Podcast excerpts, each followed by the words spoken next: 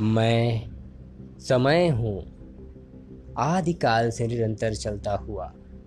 तुम्हारे होने से पहले और तुम्हारे ना होने के बाद भी मैं निरंतर चलता रहूँगा, क्योंकि मैं समय हूँ।